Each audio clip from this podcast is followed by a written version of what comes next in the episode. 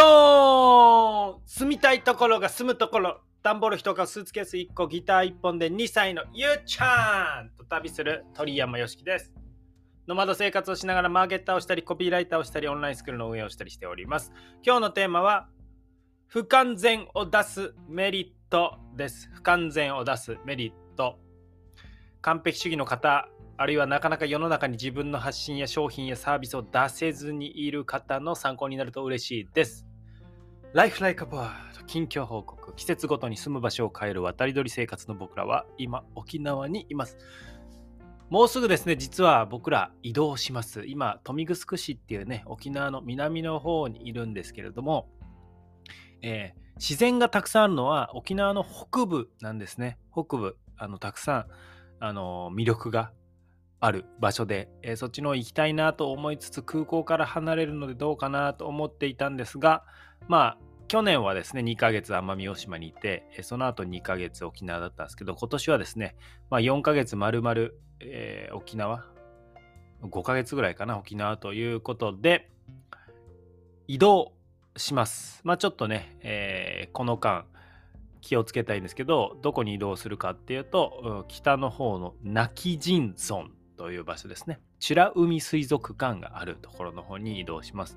まあ、僕ら基本市街地から離れたね自然に触れられる場所に住むので、まあ、本当にね人と接しないです。うん。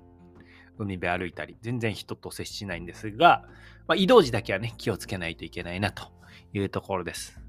まあといっても東京での電車移動よりは人に会わないはずなので、まあ、自然いっぱいの沖縄北部へ新突撃楽しみです。So let's get into the main topic. 不完全を出すメリットお話していきます。最近ね、えー、公式 LINE でポテンシャル診断っていうのを作って出してみたり、えー、どうしたらね、好きな時に好きな場所で好きな人と生きる、えー、仕事ができるのかという動画セミナーを届けたり、えー、しました。しています。うん。が、正直ですね、これは、うーんと、まあ、ちょっと常識とはね、ずれている非常識なので、まあね、人によって怪しいという雰囲気が出てしまうのも 否めないと。まあ、なぜならその非常識だからですね。非常識なものとか知らないものって、ね、みんな怪しいとシャットダウンしちゃうじゃないですか。まあ、僕からするとそれってね、世界が狭まってしまうのでもったいないなと思うんですけれども、まあそこにはね、やっぱり伝え方の上手さっていうのも、えー、関係あるのかなと思って、えー、そこには、うん、責任というか、なんかもっと向上の余地あるんじゃないかなというのを感じます。で、あの、昨日ね、ゆっちゃんと海辺で足湯しながら、ゆっちゃん足湯好きなんですけど、あの仕組み、あ、もっとよくできるなって思ったんですね。なので、あの、また入れ替えようと思います。うん、そうですね。今日、午後入れ替えようかな。はい。と思います。で、えー、もちろんね、えその後ろのですね、まあこれ別に僕遊びでだけやってるわけでもないし、完全にボランティアでやってるわけでもなくて、まあそういうところで新しい世界の気づきを得て、で、まあ新しい一歩実践しながら具体的にね、え僕もサポートしてっていう場合は有料企画ね、案内っていう風にしてるんですけど、まあ有料企画にね、一歩踏み出してそう挑戦しようという方も、えー、たちがもうすでにね、いるので、うん、その人たちにま全力投球は間違いありません。うん、受け付けないという人にね、とらわれないのも大事なことだなと思います。が、まあ、教育者としてはね、そこはもっと上手に伝えることにこだわりたいという、多分、伝えることがめちゃくちゃ僕は好きなので、まあ、そこはこだわって、どうしたら伝わるかなっていうのを考え続けたいと思います。まあ、マーケティングでもコピーライティングでも、喋りでも、えー、ずっとそこは一緒かなと思っています。で、ここからですね、音声配信にちょっとつなげてお話したいんですけど、僕特に音声配信っていうのは不完全の芸術だというふうに思ってます。音声配信は不完全の芸術。どういうことかっていうとですね、まあ、今回ですね、僕がなぜ改善に迎えたかっていうと、もっと、ああ、この動画だったらちょっと、印象どうかなとか、なんか人によっては非常識だから怪しく感じちゃうかなとか、うん、僕としては全力で伝えてるけれどもって言って、えー、もっと改善しようって迎えたのはなぜかっていうとやっぱ不完全をさらけ出したからだと思うんですね。まあ、不完全を見られることって恥ずかしい。えっと、まあ、僕の中では、えー、100点として1回出したんですよ。100、100点っていうのかな、まあ、100%ですね。100%よし表現したって出したんですけども、出してみて、また気づくと。うんまあ、実はね、今回ね、リリースした動画っていうのも、9ヶ月、10ヶ月ぐらい前かな？に収録したものなんですよ。うん、で、それをよくできてると思いつつ、なんかね、出せずに、出さずにいたんですね。で、今回、まあ、うんと、ね、一旦思い切って出してみようと。で、出してみることで、まあ、感じ方が変わってね、えー、もっとよくできる点に気づいたと。だから、まあ、好ましくない反応とかも、新しい気づきへのチャンスだっていうことを、まあ、改めて知ったんですね。あ、ちなみに好ましくない反応が特にあったわけじゃないんですけれども。僕は結構繊細なので、えー、見てよかった、えーえー、どちらとも言えない、えー、見なければ見、見なくてよかったっていう3択あって、見てよかったばっかりなんですけど、一人だけどちらとも言えないっていうのがあって、そっか、見てよかったって思ってもらいたいなっていうふうに思ったってことですね。で、僕は音声配信のね、可能性ワクワクしているんですが、音声配信こそ不完全の芸術なんですよね。不完全の芸術。どういうことかっていうと、文章やね、動画みたいに、編集でなんだかんだできない。まあ、むしろ編集するほど違和感生まれるんですね、この音声って。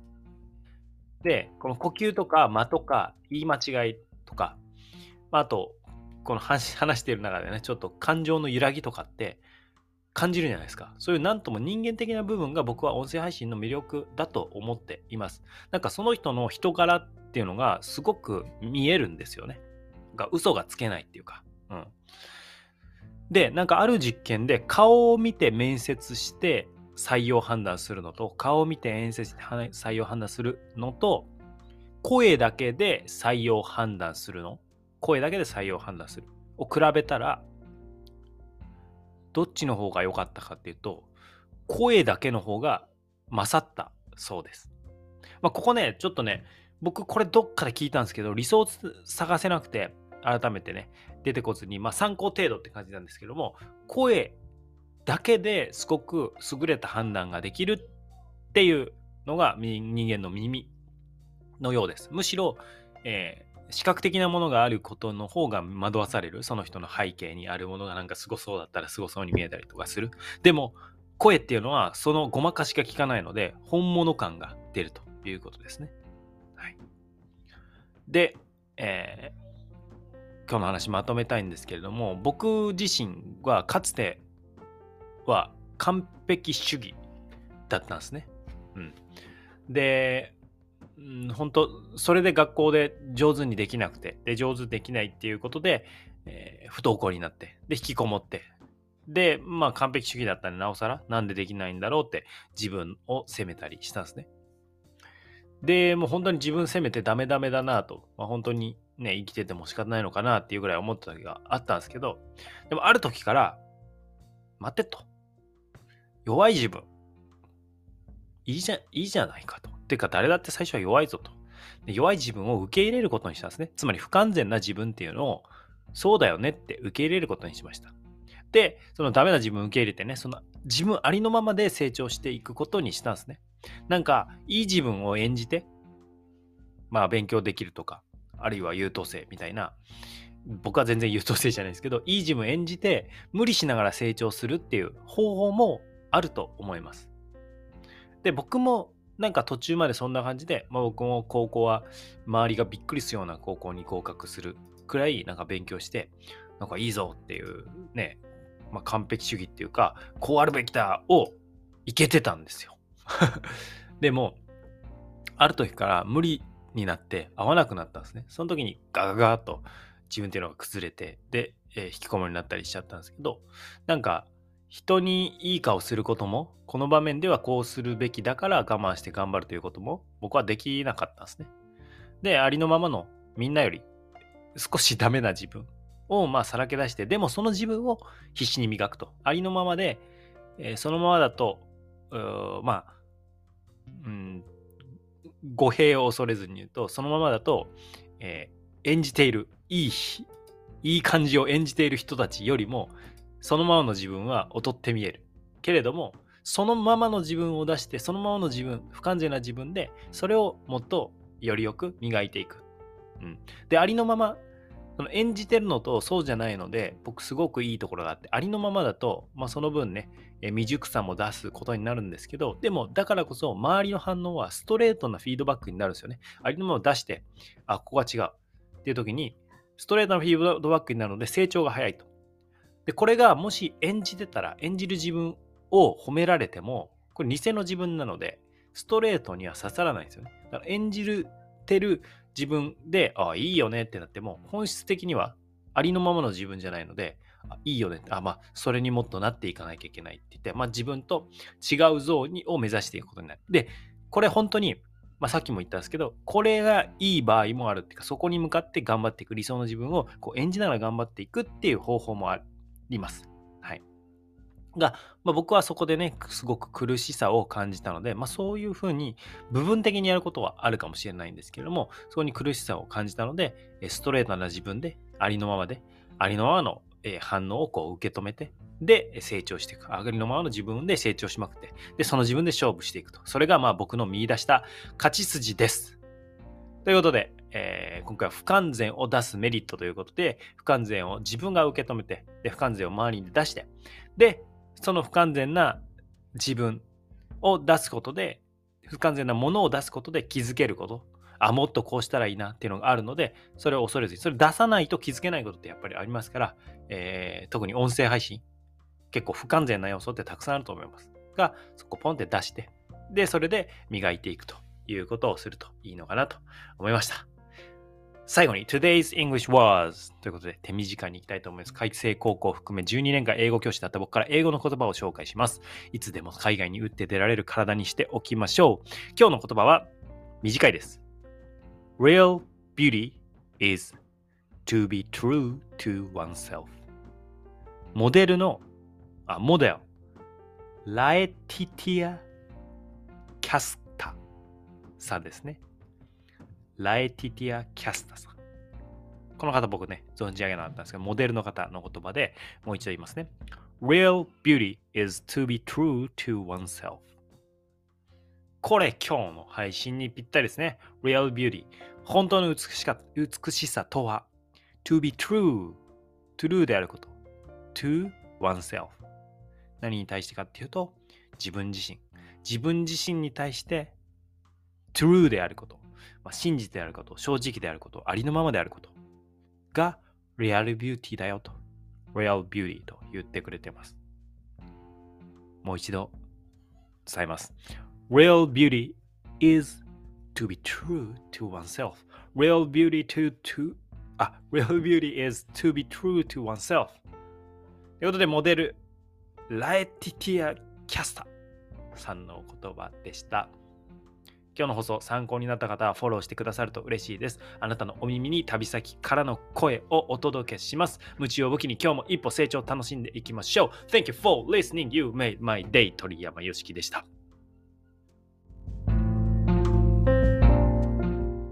3、2、1。ゆうちゃん昨日はさ、何したっけ？これ。これ？あ、今から何？何飲むの？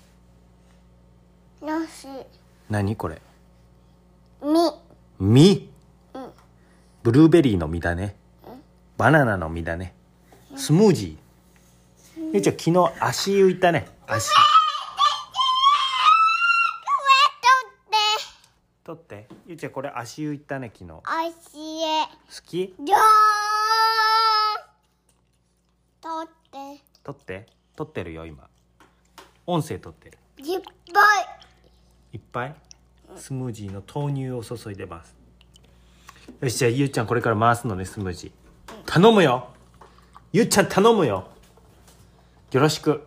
こゆうちゃん切ります。これを押してススイッチ切って。ありがとう。バイバイ